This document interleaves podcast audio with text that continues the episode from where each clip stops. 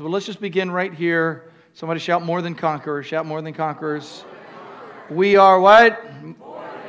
And no matter what we're facing, no matter what we go through, we are more than conquerors. So let me let me help you with that. Just just kind of get that look on your face, you know, in confidence and say, I'm going to conquer that. Go ahead and say that. I'm going to conquer that. Not because of my strength, but because of the Lord's, right? But we got this. Say it. I got this. I got this. We got this. Uh, how many have dealt with a lot of anxiety and stress in your life? Anybody dealt with some anxiety and stress and uh, just fear, difficulty in general? We are more than conquerors through Him who loved us. We have a basket full of strong and courageous bracelets still in the back. I gave my last one away at the airport this week, and uh, uh, so I have to keep four or five in my pocket. Uh, I'm not asking you to go take four or five. I'm just, but there is a guy at the airport wearing one of these, standing behind a counter now. I just told him about uh, faith, and I was talking to him about uh, being strong and courageous and his relationship with Jesus, and he's looking at that, and I showed it to him, and he said, "I'm going to wear this," you know. He said, "I haven't gone to church in a, in a long time, but I believe in Jesus. I need to start praying." Remember that shout moment that we talked about? Somebody shout. Somebody shout. Go and shout. that, that, was pretty good. Pretty good. But usually our shout is uh, when you are in a very difficult time in your life. Maybe you're even away from God and you shout to Him. You say, God, help me. That's what it sounds like. God, I need your help right now. God, if you're real, come and help me out. That sort of thing. Anybody been there before? Anybody been there? That may not be the place of your covenant, but that's God's grace reaching in your direction. That's something that's going on in your life that reminds you that God is real. And then there's that place of covenant. If you remember last week, I walked you through the journey of, of crying out to God. And from crying out to God, we went from uh, covenant with God. And we went to the wilderness. And then we went to the conquest uh, in the book of Joshua. And we've dealt heavily with that. But what we learned is that's our story, right? I mean, you didn't immediately know all about God. You didn't immediately have everything worked out but you cried out to God. Perhaps you were in bondage, perhaps you were in difficulty, and you shouted to God. And out of that shout, God met you and began and brought deliverance into your life. And you walked from that place into covenant where you accepted Him and you decided that God was good and He would be your God. And then you walked through the wilderness that nobody wants, right? But it is a time of testing and it's in that testing that our faith is perfected. Our, our lives are healed. We get to know god. Anybody been through a test lately? Anybody had some tests? So then we go from testing we go to warfare. And sometimes people think the testing is the warfare it has some characteristics of warfare, but that's not what it is. Warfare is when you finally realize who you are, you accept the power of the Holy Spirit in your life, and you take the sword of the Spirit and the shield of faith, the helmet of salvation. You uh, take the belt of truth, and you, you uh, uh, wrap your feet in the preparation that comes from the gospel of peace. And you go to war because you know who you are, and you point out the promises of God, and you go and take them. It's also about knowing what your purpose is. Amen? It's about knowing who you are, getting involved in the kingdom of God, doing things in the kingdom, becoming the believer that God has called you to be. So, I, uh, I want us to continue in this. I, I want us to continue in this Joshua chapter 1, verse 9. Let's read this theme scripture. Be strong and courageous. Do not be frightened or do not be dismayed for the Lord your God is with you wherever you go. So be strong and courageous. That is the spirit, it is the shout of the confident heart, the individual that knows who God is. That's what it is. Even though you don't know what lies ahead of you in the field of battle, you say, I'm strong and courageous. It is Rak Kasaks Amatz. It is the Hebrew battle cry. And we've read it over and over. It was from Moses to Joshua, and then we see others in the Word of God. We find David, we find David to Solomon, we find Hezekiah, we find different kings as they declare this. When the enemy comes against them, they shout as God sh- showed them from the beginning. Shout it, come on. Be strong and courageous. Shout it. Be strong. Oh no, you got to get this. Come on. Be strong and courageous. You need to shout it loud enough for others to hear it. Because there are people that are around you that are not strong and not courageous. Have you ever been around somebody that had courage and you drew from their courage? Anybody been there? You need somebody in your home, somebody in your family that's courageous. You need somebody. You need to be around Christian uh, believers, individuals that know Christ. You need to find them. I'm not, I'm not talking about just religious folk, people who know God and intend to be victorious. You need to be around them. You need to rub shoulders with them. You need some of that anointing. Come on, shout it. Be strong and courageous. And then we've taught you do not be dismayed, do not be frightened, and do not be dismayed, which is a statement of idolatry. Idolatry, because the words themselves speak of idolatry. Fear is bowing before something that you believe is greater than you. And the word dismayed is to fall prostrate, to fall on your face in a worship setting. It is, isn't it interesting that sometimes the actions that we take when we are most fearful look a great deal like worship? Isn't it interesting how that works? I begin to feel fear. I begin to feel, and here's another concept it's reverence, okay? I'm, I'm in reverence and awe of something that is not God. I'm in awe at the things that are against me. Folks, if God is for you, who can be against you? Amen? Today, again, I want to leverage what we just experienced. I wanted the kids to sing just before I preach as we talk about strengthening our homes. We need the strength in our homes.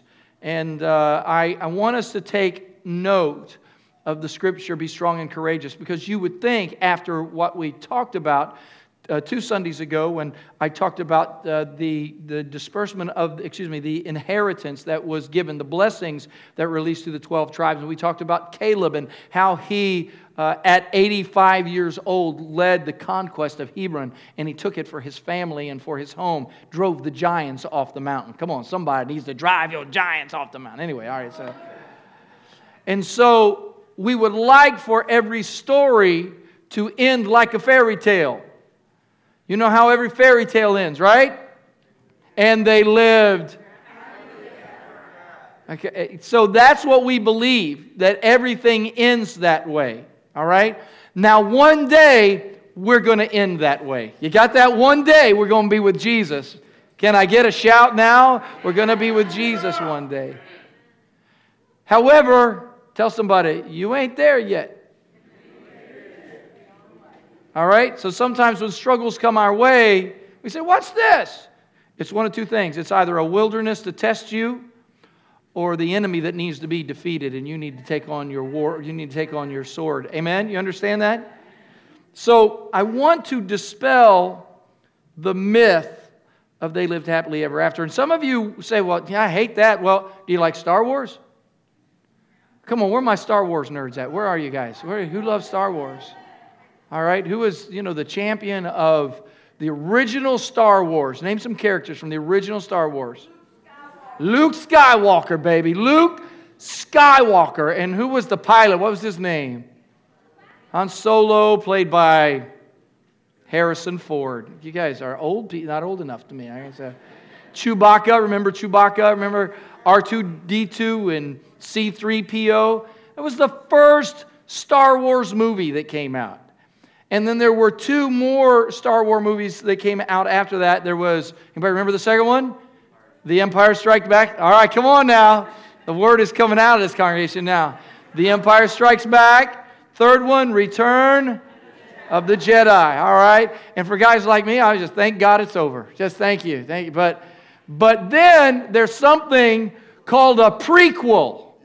All right? So evidently you only heard a few of the stories Something happened before all of those stories, and you learned about the phantom and the attack of the clones and the revenge of the Sith that nobody liked, and then, uh, but then there was a sequel. So you got prequels, you got sequels, The Force Awakens, The Last Jedi, and finally The Rise of Skywalker. All of these Star Wars movies, okay? So here's the, here's the deal you just can't get finished. There's always these days a prequel or a sequel. It's just like, does anybody have any original ideas anymore? I mean, it's all a story. And, I, and I've thought sometimes, why do people like prequels and sequels? It's, I, I don't know, you kind of get at home in that, don't you? You already know the characters, you enjoy, you didn't want the last one to end. But how does it, how do you end up with one? As soon as it starts, something bad happens. Luke, I am your father. Man, that had to be a bad day. Poor Luke realizing that Darth Vader was his daddy. Ain't my daddy.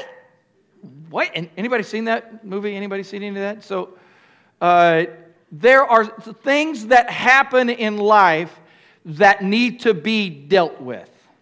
There are problems, like the Rocky movie. I mean, as soon as he's finally out of the second movie, he's done with Apollo Creed. Third movie shows up, some guy named Clubber who looks like Mr. T. Okay, he was Mr. T. Uh, anybody remember Rocky movies? Wave at me if you know what I'm talking about right now.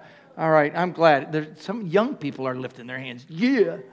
So, if you're gonna, if, if you like Star Wars, you're gonna love the saga of redemption. Okay, you're gonna love the story of redemption because I was I was talking to you about Joshua there are some prequels regarding Joshua. Did you know that? I mean, part of the prequel, not just Egypt, not just the children of Israel, but let's go back to creation. You got Adam and Eve, and they had two boys. Anybody remember them? Cain and Abel. And what, and what happened? Cain, Cain killed Abel. And then you have other kids and other situations. We uh, show up with a guy named Noah because the land was filled with all kinds of sin, all right? There were giants in, in the land because uh, the sons of God knew the daughters of men. That's some really strange. You think Star Wars was weird. You need to read a little bit of the Bible sometime, all right? And there was all kinds of evil that was upon the earth, and Noah found grace. Noah found favor in the eyes of the Lord. And Noah builds the ark specifically according to the instructions of God. He is ridiculed, he's persecuted, but then the rains fall, just as God's word says, and the earth basically uh, is destroyed and renovated. So there's a story, and then we have a guy named Abraham. Anybody ever heard of Abraham? Abraham's wife was Sarah, and Abraham and Sarah had a couple of sons. Their names were no, there was one son. Okay, Isaac. And Isaac had a couple of sons, and his na- their names were Jacob and Esau, right? And Jacob and Esau had a battle. So all kinds of sibling rivalry and difficulty. And then Jacob, he gets married, has how many sons? Twelve. And they changed Jacob's name to Israel. What? You guys are Bible scholars. And then out of that, we end up getting them settled in Egypt, right? And then they stayed too long and they all ended up in bondage. Okay, then we have our original movie, which was Joshua and the Battle of Jericho, right? So uh, that's, what I, that's what we're saying.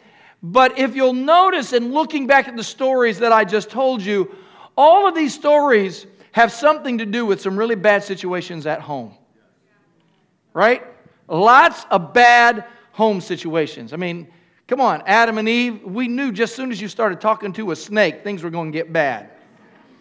And that impacted their relationships, that impacted their lives with their children because before then they didn't have jealousy and envy and all of that. They didn't have it until mom and dad started living a particular way. So, all of this, all of these patriarchal stories are constantly about children who do not get it. Let me show it to you in Judges chapter 2 because this is the sequel of, of Joshua's con- conquest. Joshua, uh, Judges chapter 2, verse 8. Now, Joshua, the son of Nun, the servant of the Lord, died when he was 110 years old. You don't hear that every day. So they bury him. They take him to his, to play, his place of inheritance, and they bury him uh, at the, the, border of his inheritance at Timnath Heres in the mountains of Ephraim on the north side of Mount Gaash, with when all that generation had been gathered to their fathers, another generation arose after them who did not know the Lord nor the work which he had done for Israel. Did you hear what I just taught you? So here we have Judges chapter 2, and now we're going to see a sequence. This is the story of the entire book of Judges. That God keeps raising up individuals like Joshua, deliverers, and you've heard, or Shamgar, or Ehud, or Deborah. Anybody remember Deborah and, and Barak? Uh, uh, but different judges. Gideon is one of them. And the, ra- the reason he raises them up is because year after year after year this happens. Somebody rises up, everybody turns to God. 40 years will go by. That's what happened with Othniel. 40 years after he's dead, nobody's serving God anymore. Uh, with uh, Ehud. Anybody remember Ehud? I love the story of Ehud. Ehud, the left handed assassin. You have to read that story sometime. That is a power story. Ehud, uh, uh he delivers Israel from the Midianites, and 80 years later, nobody's serving God again. And then Deborah and Barak. Anybody remember that story? Uh, remember the great victory in that story? 40 years, again, 40 years. It seems like the 40 years, the 80 years. Uh, anybody, anybody under 40 years old in the house besides me? Anybody? I got to put my hand down, all right? Lift your hand. 40 years, 40 years, okay? Anybody 40 or over? Anybody over 40? Let's hear for old people. Come on. Love old people. Aren't you glad that we're pretty equally divided in that particular area? That's kind of fun, too. All right. Here's what I want. All right? I want my children to have more than a little bit of God. I want my next generation to not just know my stories, but I want them to experience the power of God in their life. I want my grandchildren not to just know the hymns that I wrote or the songs that I sang, I want them to write their own songs. You, anybody hear what I'm teaching you right now? I mean, I mean, really, I mean, how important is this to you? How important is it? I mean, in this story, here's what happens, and it happens over and over. They have moved in, but all of the area has not been conquested, and that becomes their test, and they keep failing the test. And, and, and in it, what happens is they had a little bit of God, but their little bit of God was just memories of God nothing that lingered, nothing that was glued to their soul, nothing that was effectively passed down. They had no relationship with God, they just had some stories, and they had not experienced his power. So they began to develop a sense, and this is, this is scriptural, they began to develop a sense that the God that their grandfather served was just a God of war. That all he would do is help you if you were in war. And they wanted a God to help them in their everyday life. How many know God will help you in your everyday life? Uh, that's what he said. That's what he's saying. I'm with you wherever you go. But, but so instead of following God, instead of hearing from God, instead of serving God, uh, they decided they would find some other gods. And there were popular gods in town. Hello. They had these popular gods. Like uh, one was Asherah. And then they had the Baal brothers. Okay? They just called them the Baals, a bunch of, bunch of different ones. Now, uh, the Asherah. Uh, the Asherah worship was just so ungodly, it's, I can hardly uh, mention it. It's so nasty. But it's, it's really like worshiping at a totem pole. Okay, anybody know what a totem pole is? All right. So the uh, you know we love our Native American brothers and sisters, but if you're worshiping at a totem pole, you need to meet the real God. Is that okay? Can I preach the truth here, or do you want me to just kind of tiptoe around everything? All right, so that sort of thing. The Asherah pole was so ungodly. They had, they had priestesses that would pretty much do anything you wanted them to do. If you know what I'm talking about. And out of that, they would, they would go and spend time with them in front of the Asherah in order that they could get rain on their crops. Oh, isn't it amazing how some people come up with religion that just validates their immorality? Pastor Rick just said that. You ought to. Isn't it amazing? As soon as you start doing that, trying to validate, well, this is what I want to do, this is who I am, this is just the way I identify, as soon as you start living that life, you need to get back to the original script. Preach, Pastor Rick. But I, I want to help you with this because Part of our problem is we're just busy telling people what to do. there is a, there's a lesson here. We've got to get better at passing our faith to the next generation. And since this is VBS week, can I ask you this? How many are thankful for all of those kids that came to Vacation Bible School at your church? Anybody thankful for that? How many are grateful for all of those kids that gave their life to the Lord Jesus? Anybody grateful for that? Okay, we're done with them now. They can go home. You see what I'm saying? We're done. We're finished. As long as we had a good VBS, nothing else really matters. Right? One week. There are actually some people, and I know this because I've been doing vacation Bible school as long as I can remember.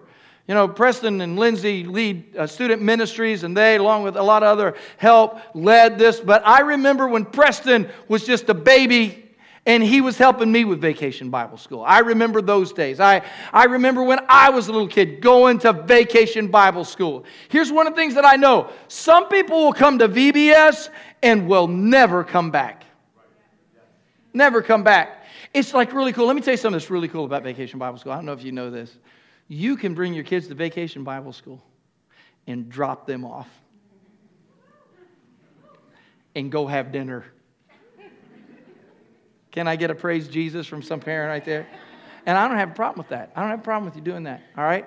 As long as you don't drop Jesus off. Come on. So in Joshua 1 and 9, remember, Joshua 1 and 9, the scripture here is not just about battle. It's be strong and courageous. Don't be terrified or discouraged, for the Lord your God will be with you. Next word, wherever you go. So uh, you need to understand the concept of wherever. You need to underline the word wherever because the, the strong and courageous teaching, it's about life, it's about living, it's about husbands and wives, it's about vocational issues, it's about finances, it's about raising our children, it's about being the church. So when you look at the word wherever, you're fighting a battle of life. If someone was attacking your home, you'd get this. I mean, you'd be grabbing sticks and pitchforks and rakes and just beating them out of your house. But, but I'm saying that there is warfare that's going on in your house, and we're struggling to effectively pass the generational message of salvation to the next generation. So when grandma and grandpa die, it's like they were so cute. Remember, they used to take us to church on Sunday and just love those grandpas and grandmas. Listen, you need the faith of your grandpa and your grandma. Which is what Judges 2 and 10 says. Another generation arose after them who did not know the Lord, nor the work which he had done. And the word know is yada. It is a complete and thorough personal knowledge. It's a word that's used a thousand times in the Old Testament where we are fully aware, first of all, that God knows us. How many know that God knows you? In Psalm 139, David writes, Lord, you have searched me and you know me. You know when I sit down, when I rise, you perceive my thoughts. From afar, you discern my going out, my lying down. You're familiar with all my ways. Before a word is on my tongue, you know it completely. Anybody got kids like that? You know what they're about to say? You know, no, don't say that. Anybody ever done that to your kids? I know what you're about to say. Now, I want you to put your toys away and go to bed. Anybody, you know what I'm saying? I know my kids. How many know God knows us? Anybody know that? He knows you. He knows what's going on. Thank God he still loves you. God knows you, but that's not the problem. The question is do you know God? Does your spouse know God? You're a single parent. Do you know God enough to make sure your children know God? Are you someone that is so into God that your life and your words are constantly introducing others to God? Do you know Him well enough to introduce Him? Are you committed enough to Him that you would never deny Him? You would never forget Him? You would never forsake forsake him. Can you tell about your God? Can you tell about Father? Can you tell about Son? Can you tell about Holy Spirit? Can you tell about Abba Father? Can you tell about our interceding Savior, our ever present Holy Spirit? Sometimes, uh, sometimes I don't know people as, as well as I'd like to. Anybody been there before? Like somebody walks up to you and says, Oh, Pastor Rick, do you remember me? And then I'm in the middle. You know, it's like I can say, uh, I can say, no. Can't say I've ever met you before. Say that. Or I can say yes and lie. Or you can say, What? It's so good to see you. What? Where have you been? Feels a little deceptive. Now, don't ask Diana because she will tell you, you know. I will work it out, right, baby? That's what we're a team. No, he doesn't know you.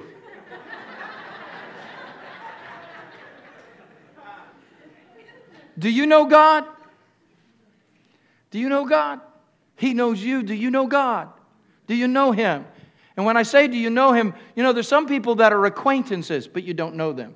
Some people you have relationships, oh, you work together, but you don't know them.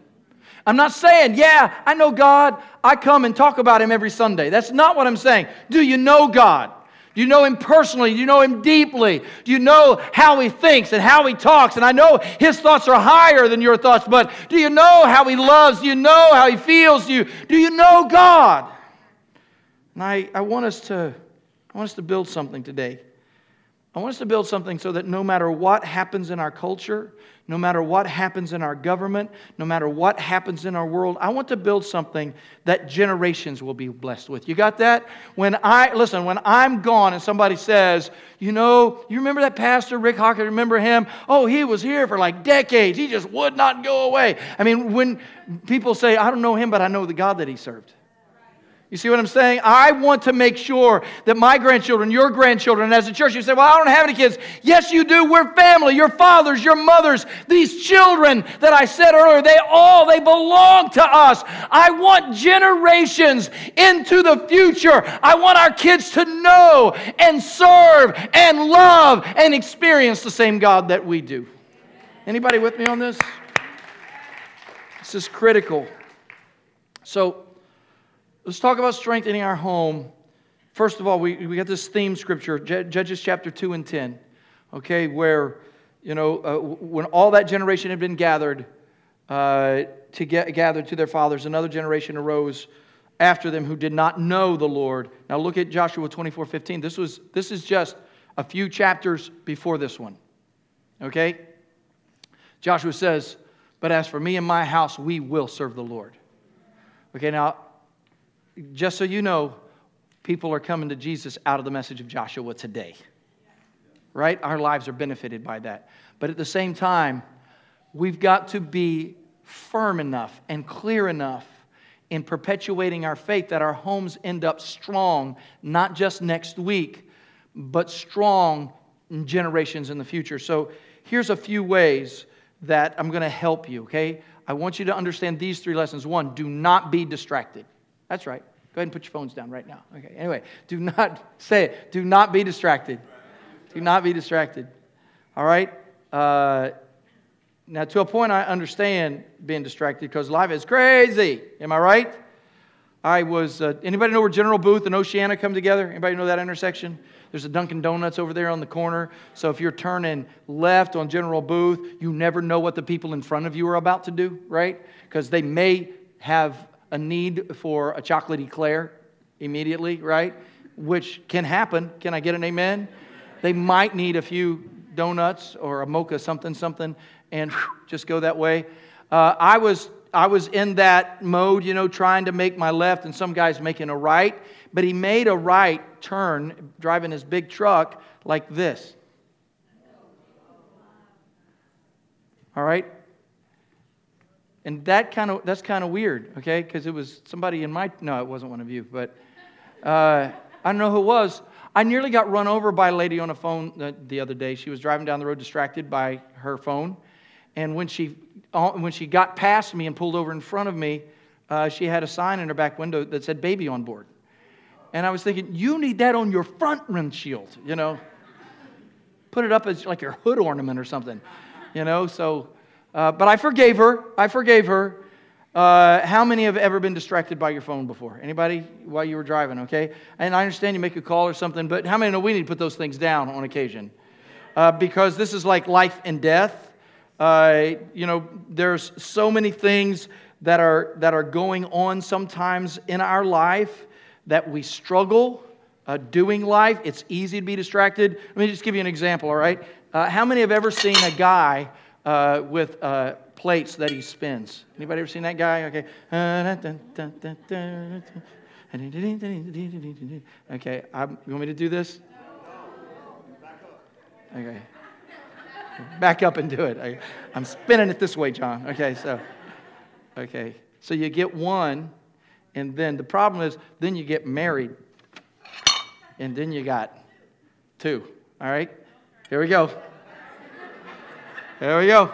Ready? They're spinning. You just can't tell. Okay, so, all right. It just gets more difficult, okay? And uh, marriage is cool, right? But how many have ever had one of the plates break? Okay? You say, well, what happened? Well, the thing is, when you have spinning plates, you have to pay attention. There's a lot of things that can distract you. Husbands love your wives, wives love your husbands. You know what I'm saying? And if you're single, it's, it's difficult. Enough, it's extra difficult when you're any single parents. Shout amen. Single moms, single dads, where are you? All right. Grandparents, any grandparents raising kids or something? You know what I'm talking about? You got it, it's just difficult because if you're if you got like a relationship like that and then you start getting little plates to take care of, it gets really tough to spend this many plates at the same time. Okay, especially when you have more than one. Okay, so, all right, especially if you have more than one plate that you're trying to. This is why I don't do dishes right here, okay? So now I'm going to spin. You don't want me to do this, right? I'm going to spin. I'll just throw them at you. No, I won't. So I'm spinning. So you got two, you got two little plates, you got two big plates, you're trying to make all of this. Why, why are we struggling with my kids? Why are we struggling with marriage? Because you're focused on the kids all the time. You're never focused on me, mommy, daddy, what's going on? And then you get teenagers, okay?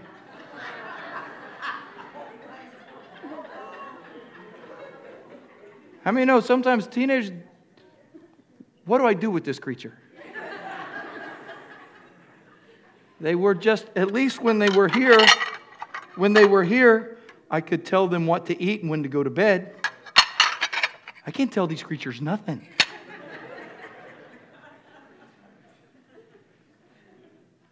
It's difficult, right?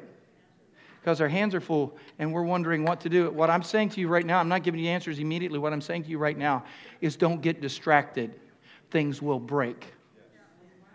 You see what I'm saying? Don't get distracted. Don't put your children on autopilot. Come on, don't raise them. Don't come on, you're not hearing me. Are you? Are you hearing me? Don't let don't let YouTube raise your kids. I'm not saying don't turn, don't let them ever look at YouTube. Pastor said I can't ever look at YouTube. Just don't let don't let it become the substitute. You see what I'm saying? Any, anybody understand? Don't I just got to put this down. You got everybody understand what I just taught you? Everybody understand? Put your plates down, Pastor, before you break something. Okay? Uh, it's, it's sometimes like a balancing act, right? Here's the problem with Israel as they come to the promised land is they get distracted by all the other things that are going on and they forget that the most important thing was what happened at Mount Sinai and that is we got to make sure our kids are in right covenant with God. Everybody get that? We got to make sure that our kids are, eh, are in covenant. We got to make sure in our marriage, in our family, in our home. And, you know, there, there's a lot of things that can stress you out. You know, how do you make sense of it all? I, I've read a bunch of books and blogs on marriage, but the problem that I say is the greatest is that we have lost our faith in our families. We got some problems. Hey, come on, let's pray about this. Did I hear that? What does God say about this? So, um, I, and I know it's a struggle. I know distraction is a problem. Let me give you an illustration, okay? Uh, how many fingers do I have? Okay, I have five fingers, so I, five on each hand. Look at that. Okay, so in my life, I've got a lot of relationships, right? I got my relationship with my wife. I got relationship with my kids. I got relationship with my grandchildren. I got relationships with my church and my friends and Anyway, I'm running out of fingers. All right, so, okay, and then I have things to do. How many have a lot of things to do? Anybody have things to do? How many have, come on, give me some things. What you got? You got work, right? If you're if you're if you got kids, you might have like soccer practice or something, or right? Am I right? And you got relationships with the people on the team and the people in the school. It's coming up in August or September. Watch out! All right, you got all of these things. You got shopping to do. You've got planning. You got budgets and finances. So I say, hey, hey, here's an idea. Let's get involved in the church, in the kingdom of God. And you look at your hand and you say, I'm out of fingers because our faith becomes one more thing to do rather than the thing. Everybody understand what I'm teaching you? You said, well, you don't just, you believe in Jesus, that's good. Yeah, I hear what you're saying. But until this becomes number one, how do you know that your generations? Because what would break my heart is if generation, generation, generation after me, that there were not people that knew the faith that I had and the things that God had done in my life, and He was doing the same things in their lives. Don't be distracted. Come on, don't be distracted. Your marriage matters, your family matters, and all your relationships with Jesus, and, and, and above all, your relationship with Jesus matter. So come on, you know what I'm saying? Light your candle, pray together, talk together. Come on, be an elder in your house, pastor your family, and your family will rise up. Hebrews 12. Fix your eyes on Jesus, the author and perfecter of our faith. Okay, and secondly, here's another plan to strengthen your home fill your home with grace. Say that with me. I want you to get that in your head and write it down. Fill in the blank in your notes. Fill your home with Fill it with what? Proverbs chapter 3. Great proverb. My son, do not forget my law, but let your heart let your heart keep my commands. Your mind, your will, your emotion, keep them in your heart. For length of days and long peace and long life and peace, they will add to you. You're going to live longer following Jesus. Look, it's proved. It's been proven. They have tested this. People who pray and seek God live longer. It's just the truth. Bind, uh, let not mercy and truth forsake you. Bind mercy, that's grace, mercy and truth for, uh, uh, around your neck. Write them on the tablet of your heart, and so find favor and high esteem in the sight of God and man. Now you know the last, last part, right? Trust in the Lord with all of your heart, and lean not on your own understanding. In all your ways, acknowledge Him, that's know Him, and He shall direct your path. So, we need God in our homes. We need to pour out the Word of God, the truth of God in our homes more than cereal and oatmeal. We have to love it. But with that said, we want our homes to be filled with mercy and truth. He just settled in there. Say mercy and truth. Say mercy and truth. So, uh, you know, I, I, did the little spinning plate illustration you know, sometimes things get broken, am I right? And what do you have to do? You have to sweep things up, you have to clean things up because uh, you can get distracted by yourself. Uh, do I have any parents in the room? People have ever been parents? Anybody? Come on, where are you? Uh, so, so you know that's everybody because we got to parent other kids too, right? You're taking care of kids, you're watching over kids. So here's some bad ideas, some bad parenting concepts. One, helicopter parenting. All right? Overprotective. They believe that danger lurks around every corner. You cannot go out in the backyard. There are grasshoppers out there. You'll get spit on. Have you ever had a grasshopper jump? Don't you lay in the ground right now, you'll get chiggers. How many know there's such a thing? Anybody know what I'm talking about? All right. Do, hey, hey, hey. Don't don't you dare don't you dare walk up those stairs by yourself right now. That's a lot of that's a lot of stairs and you have little feet. Helicopter parenting. Uh, so they, they guard and advise their children like at every turn, or snowplow parenting. You've heard of snowplow parents, right? Snowplow parents smash down every obstacle in the lives of their children. So they raise children that believe there should never be an obstacle. They never let their children fight the battle. Come on, Pastor Ricky. Uh, that can be a problem because that you can end up raising spoiled and entitled children who have overinflated egos and believe they are, the, they are here to be worshiped. Why should I have to do anything? Or fuel injector parenting. Fuel injector parents are hooked on the idea that life is fundamentally a competition. It's not really about how well you do as long as my kids are better than your kids. That's so fun. Uh, tiger parenting, remember tiger parenting? That was a big story for some time. That's uh, you will do your studies for six hours after school. No, you're going to practice your violin now for the next seven hours. You know, it's just, it's just uh, so much time until uh, the, the, the, it's ferocious. It's hard driving. There's a book called Battle Hymn of the Tiger Mother that came out not long ago, or defensive parenting. This defensive parenting is aimed at reducing negative judgments about their parenting. Don't you be talking about my parenting. I don't need any guidance. So bad parenting can leave massive heart wounds. Uh, like if, if you grew up in a house that had inconsistent punishment, or there was embarrassing and ridiculing and belittling that went on in your house, or parents who are not united, a mother and father that are not working together, or, or, or spanking, or excuse me, parents who are not united, spanking in anger. All right? I, listen, listen. Uh, people have differing opinions when it comes to corporal punishment, but can I tell you, whatever your opinion is, don't you be beating your children. Look at your pastor right now. Look at me. I'm telling you, if you're if you are processing your anger on the backside of your children, you need to talk to somebody. Okay, nobody wants to say amen right now, but that's okay. Or badgering, abusive language. Come on, don't let the F bombs be flying in your house, all right? Don't be teaching your kids how not to speak the English language. And parents who are absent, just not there, just not there, not talking. There are some powerful words in Ephesians regarding our homes that I like. Uh, Ephesians 5.21, you've probably heard some of these. Submit to one another out of reverence for Christ. Wives, submit to your husbands as to the Lord, and husbands, love your wives. Now, that term, love your wives, when you look at love your wives, it is another, it is a deep level of submission, is what that is. Okay, some people, when you see that statement, says, Wives submit to their husbands, husbands don't do nothing. How many know it takes mutual submission in a house? Anybody know that? So, love is an incredibly submitted word. Jesus loved us so much that he submitted himself to the cross, right? He says, Love your wives. Uh, husbands, love your wives just as Christ loved the church and gave himself up for it. Children, obey your parents in the Lord, for this is right. Honor your father and mother. So, you know these scriptures, right?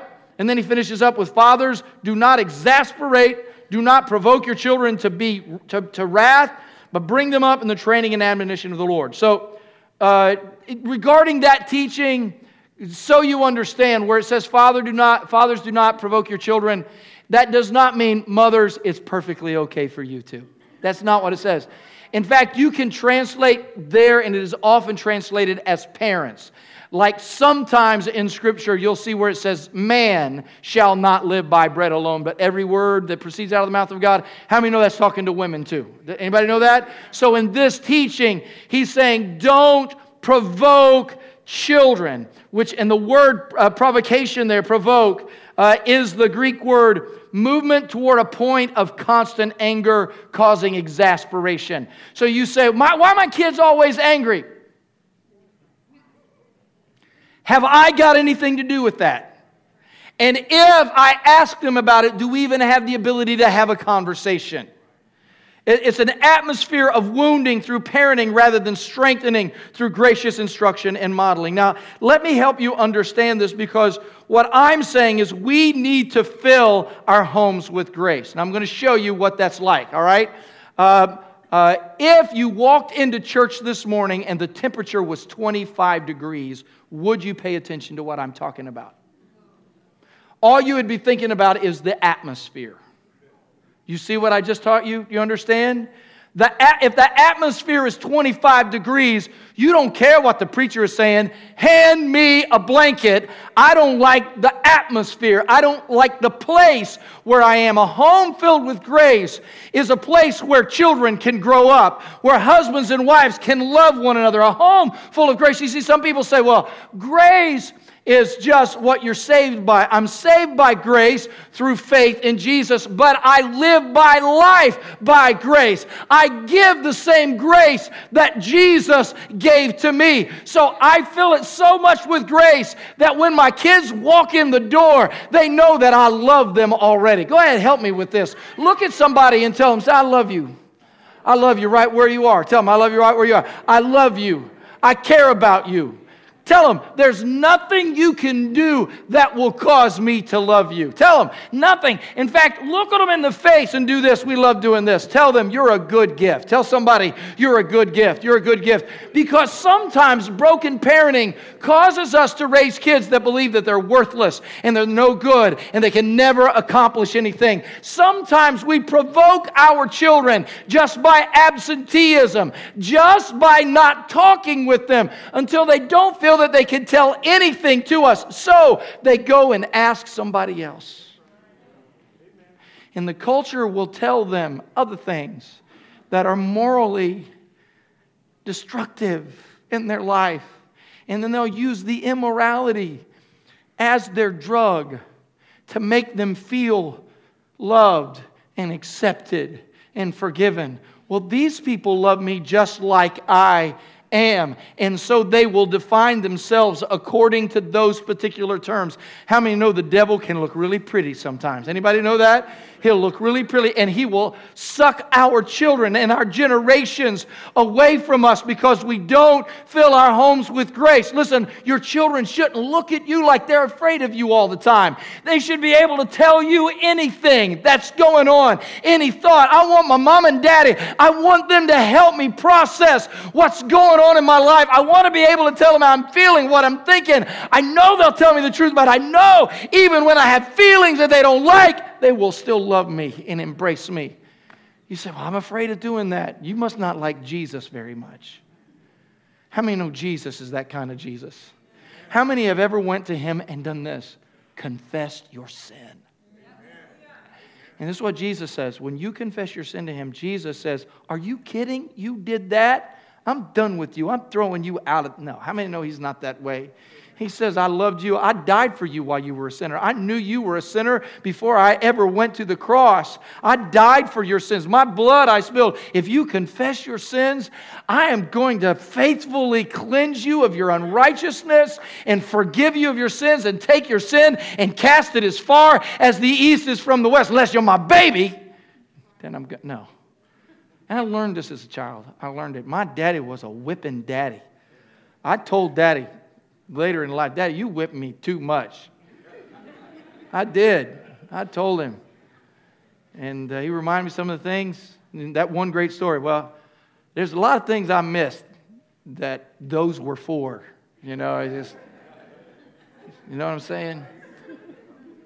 But uh, I had this, this great moment with my dad where I shot a BB gun inside my bedroom and cracked the window there was a spider in the window and it needed to die.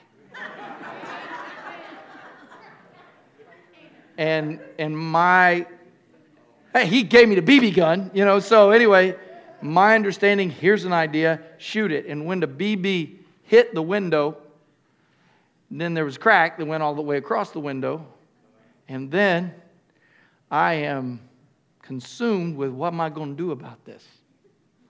Well, my dad had told me something once. Dad told me once, he said, Rick, if you will tell me the truth, I will fight for you even if you have murdered somebody. Now, I wasn't planning on, I just, all I killed was a spider. I figured I had a good shot. Literally. No, anyway. So I took it. I went and told my dad who had whooped me before. I'm talking old school whoopings, okay? Who had whooped me. Can I get a name? Anybody know what I'm talking about? Old school. I will take my belt off, go out to that tree and get a switch whoopings, okay? And I took and went into my daddy and I said, Daddy, I shot my BB gun, killed a spider, and I cracked the window. And he smiled at me and touched my heart by telling me, Thanks for telling me the truth, son. And he forgave me and he didn't lift his hand to me. I know some of you wanted me to say it, and then he whooped my backside, but he didn't. what he did was what I found out was he was a man of his word. And that he loved me, and all I needed to do was tell him the truth. How many know that will heal a person? Anybody know that? that will heal you. Now, listen, look at me. Look at me. Look at me. You tell me the truth. I'm your pastor. You can tell me the truth. I love you. I don't know what you've done. I'll fight for you. I might have to fight with you sometimes, but I'll fight for you. And I love you no matter what your history, no matter what your story is. No, wait, I got any believers in this house? Got any believers in this house? Got some believers? Go ahead. Look, there are people in this house you can tell the truth to. You can come to this altar and pray, and guess what we will do? We will love you and pray for you. We will forgive you. We will restore you. Amen. All right? Does that feel good to anybody? You mess with a child, I'll call Child Protective Services too. But, you know, but how many know what I'm telling you? I'm telling you that God loves you, He cares for you, He longs to heal your life. He's a good, good Father. Man, I'm so glad I'm teaching this. Somebody shout grace based parenting. Grace based parenting. So I'm telling you this and I want you to get this. Let me, let me take this on another level, okay? Another level. Let's go back. Grace based parenting. Uh, Dr. Tim Keller wrote that book, okay? Christian psychologist. Uh, a lot of good writing. Here, here's, here's something. How many have little kids? Anybody have little kids? Okay, let me tell you something about little kids. They are weird. You got that? Can I get an amen? They're weird. Okay, you have little girls who were just spectacular. I watched Evelyn one day. She went into Dinah's office, and Dinah has a toy supply for her there. Baby Evelyn, she went in and grabbed every one of the dolls, the stuffed animals, the weird little dolls that she has, and lined them all around the room and put them all to sleep. That's cute, but for me, it's just kind of weird. You know, it just, you know, you got Elmo sleeping next to Barbie. You know, it just, it just. Kids are weird. I've known little boys who would bite the heads off of dolls. Just looking at me like I'm crazy. Come on, I got any little boys in the room that ever dismembered a Barbie doll? I just pulled the arms off. No? Okay, I did. All right. So I know some of you are saying, well, that's, that's just weird. Well, it's, it's not the best, but I'm saying your kids are different. I have two kids. I have a son and a daughter and they are grown, they are well in their 30s now, but can I tell you, they were not the same. They acted different. Can I get an amen from somebody? They will be weird, they'll be quirky, and one day your little girl will walk up to you and say, Would it be all right if I dyed my hair pink? And you're going to have to decide what you're going to do about that. Now, let me tell you, it's okay to have an arbitrary order in your family that we are not dyeing hair pink in this house. Just don't blame it on God.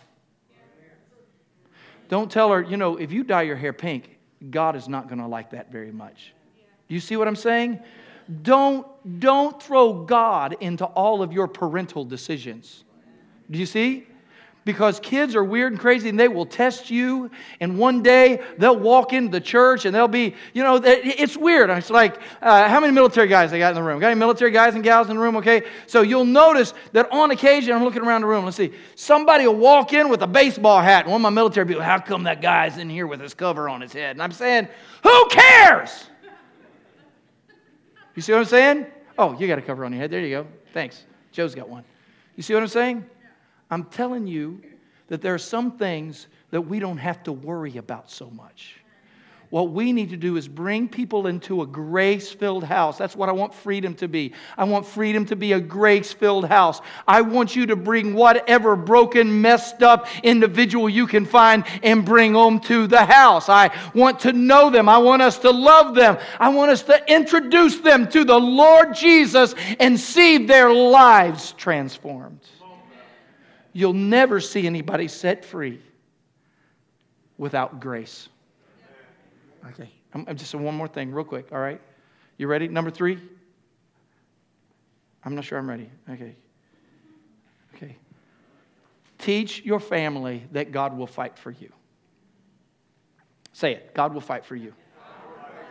Tell them, tell them, get in their face. God will fight for you. You know, give them one of those. There you go. This is, how many know the scripture? Isaiah 54. Anybody know the scripture? No weapon, say it, no weapon formed against you shall prosper. Every tongue which rises against you in judgment you shall condemn. This is the heritage of the servants of the Lord. Heritage, does that sound like family? and their righteousness is from me, says the Lord. Okay, now wait, wait, let me show you what that scripture is about because we use it a lot, don't we? It's about family, it's about your home, it's about a, a, a broken story. He says uh, in Isaiah uh, uh, 54 in 1 Sing, O barren woman. You who have not borne, break forth into singing and cry aloud. You who have not labored with child, for more the children are the desolate than the children of the married woman, says the Lord. Somebody shout hallelujah. Somebody needs that scripture, all right? And, and then he says, Enlarge the place of your tent and let them stretch out the curtains of your dwellings. Do not spare. Lengthen your cords and strengthen your stakes, for you shall expand to the right and to the left, and your descendants will inherit the nations and make the desolate cities inhabited. Now, there's a couple of messages there. One, one is a practical one to the family. I don't know if you've ever been through a difficulty in regards to bearing children. You know, Preston and Lindsay went that, through that for eight years. That's a difficult thing. If you've been wanting a kid for eight years and all your buddies, all your friends, they all got kids, but you don't have any, that can really be a stressful thing. Can I get an amen from anybody that's experienced that? Thank God. They've, God blessed them with baby Avi, and we're so thankful for that. But uh, so you understand, uh, still in life, what God wants you to know is there is another level of desolation, another level of barrenness. And that level of barrenness is that when your generations are lost. And here's what God is wanting you to know that God wants to increase the kingdom. And not only does He want to bless you with children, but He wants to bless your children with faith. And not only does He want to do that, but He wants the power of faith to expand through cities that are uninhabited. Get this He wants Virginia Beach to know the Lord Jesus. He wants uh, Tidewater to know Jesus, the state of Virginia. He would like there to be a revival in the nation, but it's going to start in your house when we start saying, every tongue that rises against us will be stilled. Somebody praise God with me. God will fight for you when you're fighting for the right cause. So let me ask you after I've taught you this how many would say, Pastor, I need some strength in my home? How many would say that? We need strength in our house. Wave at me. I need strength in my house. Okay. Some of you might be struggling also in parenting.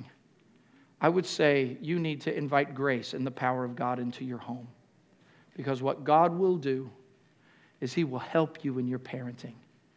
Bring grace. Every time your children come to you, I want you to embrace them as Christ would have you embrace them with love and grace. Can I get a yes from somebody?